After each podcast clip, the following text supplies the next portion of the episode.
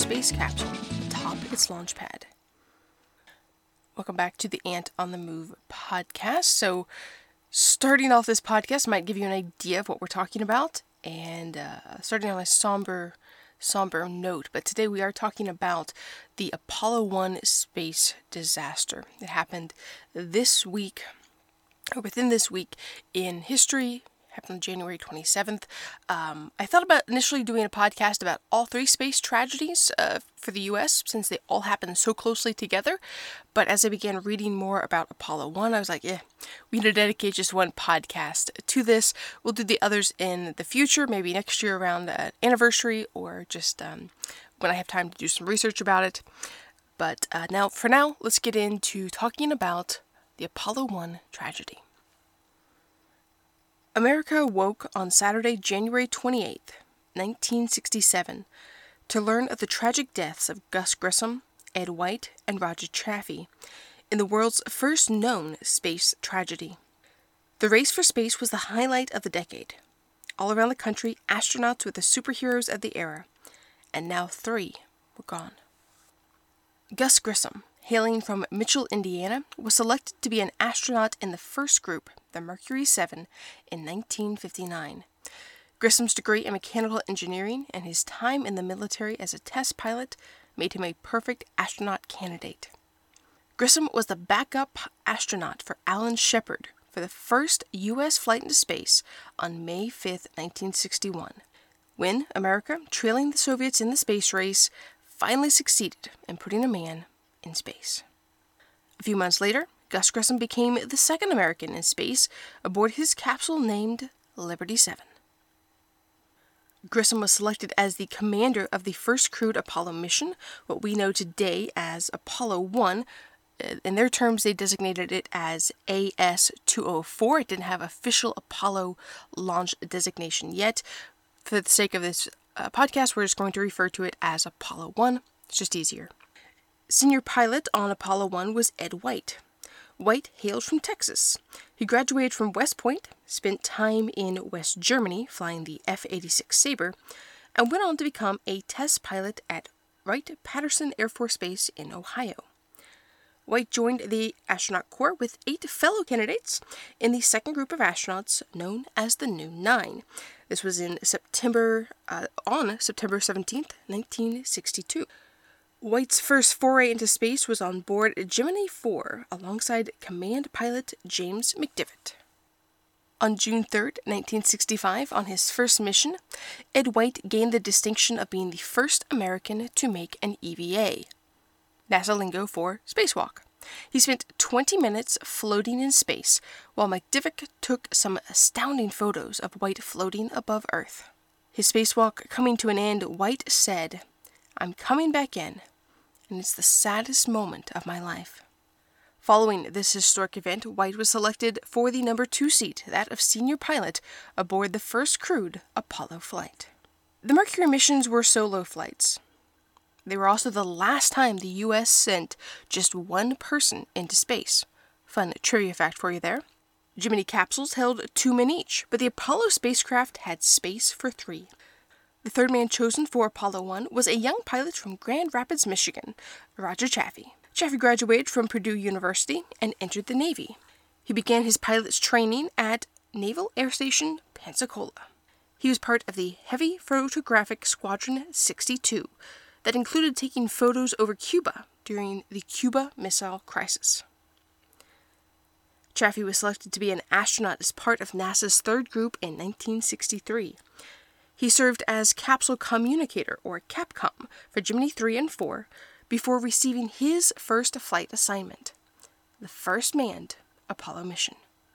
I'm not good with all the technical details about the missions. Uh, I didn't have enough time to, to, research all of that, but here's just a brief synopsis of what was going to be uh, special about Apollo.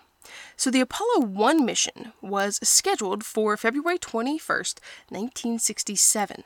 The spacecraft taking the crew into orbit was designated as CSM 012, or Command Service Module 12, powered by a Saturn 1B rocket. The uh, Saturn V, uh, the super heavy lift launch vehicle, was in the works to take future crews beyond Earth orbit, but the Saturn 1B was used to test the capabilities of the CSM, the Command and Service Module. That's as technical as I'm going to get on that. Now, the purpose for this first mission was to test launch operations, ground tracking, control facilities, and to see the performance of the Apollo Saturn launch assembly. This was one of the baby steps needed to reach that first one small step for man on the moon. If all went well, the mission would last for two weeks. Now, going into any form of space travel, risks are known. It's known that there'll be risks. Many of these first astronauts were test pilots. They had dealt with risks. They had they had seen the deaths of colleagues along the way. But there was something about this particular command module that caused some issues. Now, let me read an excerpt from something I found, which says, talking specifically about command module, command service module 12, it says, once all outstanding CSM 12 hardware problems were fixed, the reassembled spacecraft finally completed a successful altitude chamber test with Schirra's backup crew on December 30th. More about that later. According to the final report of the Accident Investigation Board, at the post test debriefing, the backup crew expressed their satisfaction with the condition and performance of the spacecraft. This would appear, though, to contradict the account given in the 1994 book Lost Moon The Perilous Voyage of Apollo 13 by Jeffrey Kluger and astronaut James Lovell. That when the three climbed out of the ship, Schirra made it clear that he was not pleased with what he had seen, and that he later warned Grissom and Shea that there's nothing wrong with the ship that I can point to, but it just makes me uncomfortable. Something about it just doesn't ring right. And that Grissom should get out at the first sign of trouble. After the successful altitude test, the spacecraft was removed from the altitude chamber on January 3, 1967, and mated to its Saturn 1B rocket on Pad 34 on January 6th. Grissom said in a February 1963 interview that NASA could not eliminate risk despite precaution. His quote an awful lot of people have devoted more effort than I can describe to make Project Mercury and its successors as safe as humanly possible. But we also recognize that there remains a great deal of risk, especially in initial operations, regardless of planning. You just can't forecast all the things that could happen or when they could happen. I suppose that someday we are going to have a failure. In every other business, there are failures and they are bound to happen sooner or later, he added. Grissom was asked about the fear of potential catastrophe in a December 1966 interview. You sort of have to put that out of your mind. There's always a possibility that you can have a catastrophic failure, of course. That can happen on any flight. It can happen on the last one as well as the first one. So you just plan as best you can to take care of all the eventualities, and you get a well trained crew, and you go fly. On January 26th, the Apollo 1 backup crew of Walter Wally Schirra, Donn Eisele, and Walter Walt Cunningham successfully completed the plugs in test. So, a quick definition of a plugs in test and a plugs out test. The plugs out the plugs out test is a spacecraft test in which all external connections are disconnected as far as possible. It's one of the final tests before launch day. The test for Apollo 1 was considered a non critical test. For a plugs in test, the spacecraft relies on power from the ground for communication, lights, etc., that are connected to the ship through the open hatch. It was the job of the prime crew to perform the plugs out test the very next day, January 27, 1967. The crew began entering the command module at 1 p.m. Eastern Time after a delay of a few hours, wearing fully pressurized suits. First, Grissom climbed in on the left. Chaffee took the right seat, and White entered last, taking the middle seat. They strapped into their seats, hooked up to the capsule oxygen and communication systems, just as they would for launch day. The only difference on the simulated launch day from the real thing was the absence of fuel in the launch vehicle and spacecraft, and all the pyrotechnic systems for things like explosive bolts were disabled. Every other aspect of this plugs out test, down to the 3P hatch system, was in place. Now, the original hatch system for the Apollo program was complicated, and this is possibly due to Grissom's accidental detonation of the hatch on the unsinkable Molly Brown. Now, I'm not saying that Grissom popped the hatch, not saying that, just that somehow there was an accident that popped the hatch while he on his Gemini mission. Somehow the hatch was opened during his mission. Now, designers had created a three part system, so the hatch could not pop off by a mere bump of a switch. This would be terrible in outer space. Now, the hatch consisted of a removable inner hatch, which would stay in the cabin, it would drop down inside followed by a hinged outer hatch, which formed part of the heat shield, and finally a third piece, an outer cover, that was part of the boost protective cover, which enveloped the entire command module to protect it from aerodynamic heat during launch.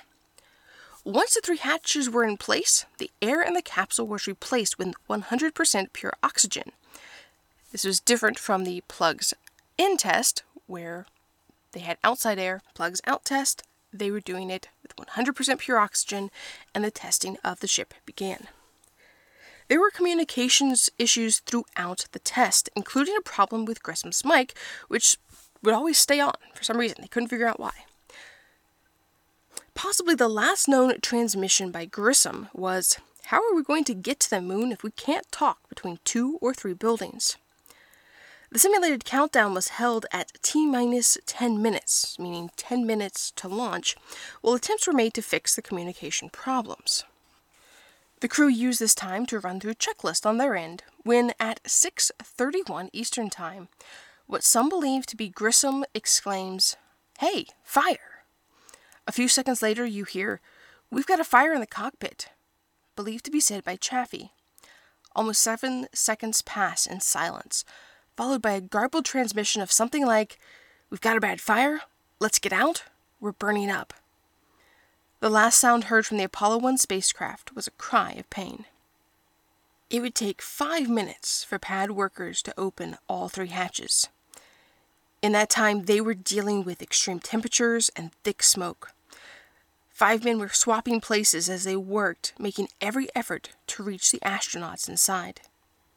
When the inner hatch was, was completely open, pad workers were met with more intense heat a considerable amount of spo- smoke issued from the interior of the command module. Though the lights inside the cabin were still on, pad workers were at first unable to find the crew due to the thick smoke. The pad leader called down to the ground once the hatches were opened and reported that he could not describe the situation in the command module.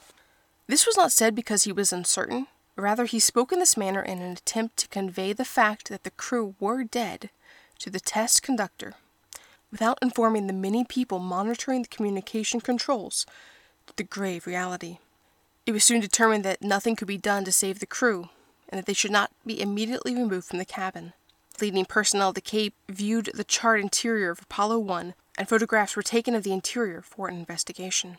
When removal of the crew resumed, it took roughly 90 minutes to remove the first crew lost to the space race in the United States, seven hours after the deadly fire. The Apollo program came to a skidding stop as the nation mourned the loss of Gus Grissom, Ed White, and Roger Chaffee. An investigation board was created to determine the cause of the disaster and while nothing was determined conclusively to be the specific initiator of the fire, the board did identify conditions they believe led to the disaster. A summary of their findings for the conclusion are 1.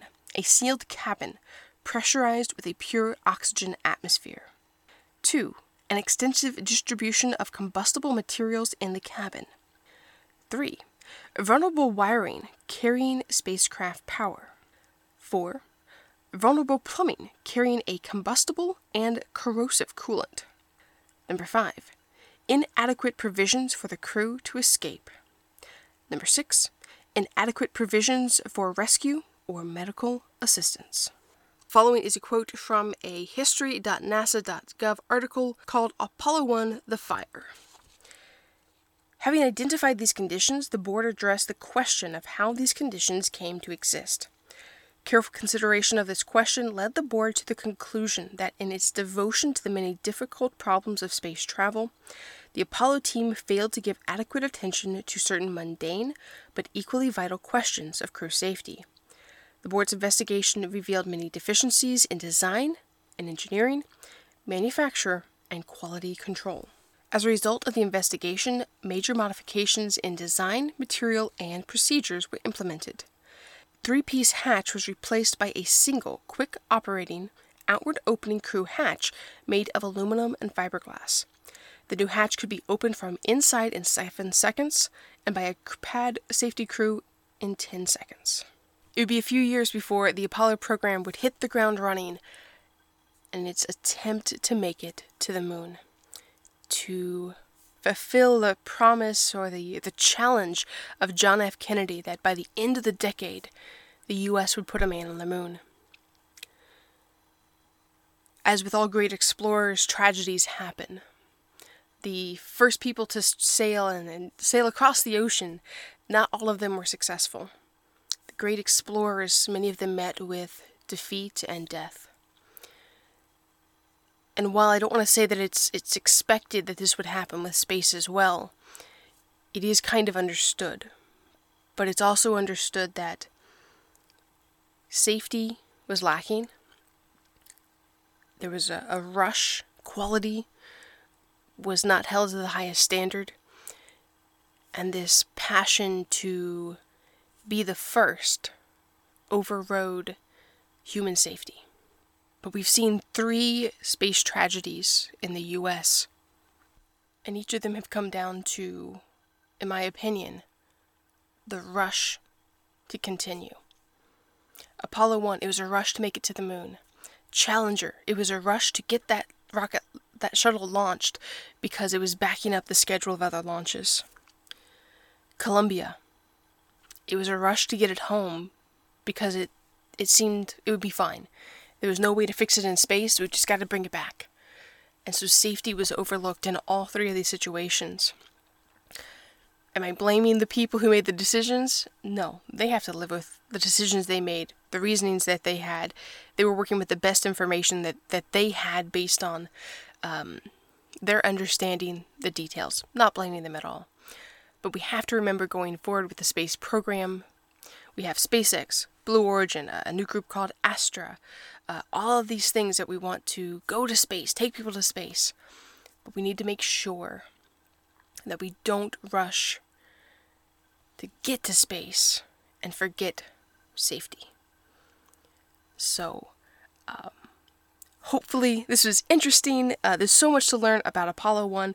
There's a lot of interesting details uh, that I didn't know about Apollo 1. You can also find recordings of those final minutes of the crew on Apollo 1. Um, they're on YouTube. You can find it. Look up, you know, final audio of Apollo 1. It's all over the place. Um, there's some interesting video uh, pictures also of the crew's spacesuits. Um, not something that I'm personally going to share. Like when I put this out as a video, I'm not going to share those pictures, that audio, but you can go uh, find it and look for it. Um, it's just a, a sombering reminder of how precious life is and how quickly how quickly it can be gone. I mean, five minutes. Uh, actually, it was in less than five minutes. They believe, I, I think, that the Apollo crew w- was probably dead within about 30 seconds. I th- or about 30 seconds to a minute. I forget the exact time. Uh, again, one of those details that there's just there's so many of them, but it was in a very short amount of time that they um, were asphyxiated, asphyxiated, hard word to say, uh, just because of the lack of oxygen. Just that fire came and just poof, took all the oxygen out. Um, but definitely lots to read about it, uh, the technical details. So check it out. I'll link a couple articles that um, I read. Uh, Wikipedia has a pretty good uh, combination of articles. It has a good part about the plugs out test, explaining that. So definitely check that out. But uh, Thank you for listening to the Ant on the Move podcast. You can listen to it on Spotify, Anchor, I believe it's on Apple Podcast, uh, and also on YouTube. It'll come out on Wednesdays. So check that out. If you have any comments or questions, you can let me know on Instagram or on um, YouTube is probably the easiest spot. It's easiest to see those comments. But uh, let me know. And if you have any ideas for new podcast material, let me know about that as well. But thanks for listening. Tune in next Wednesday for the next Ant on the Move podcast. Bye.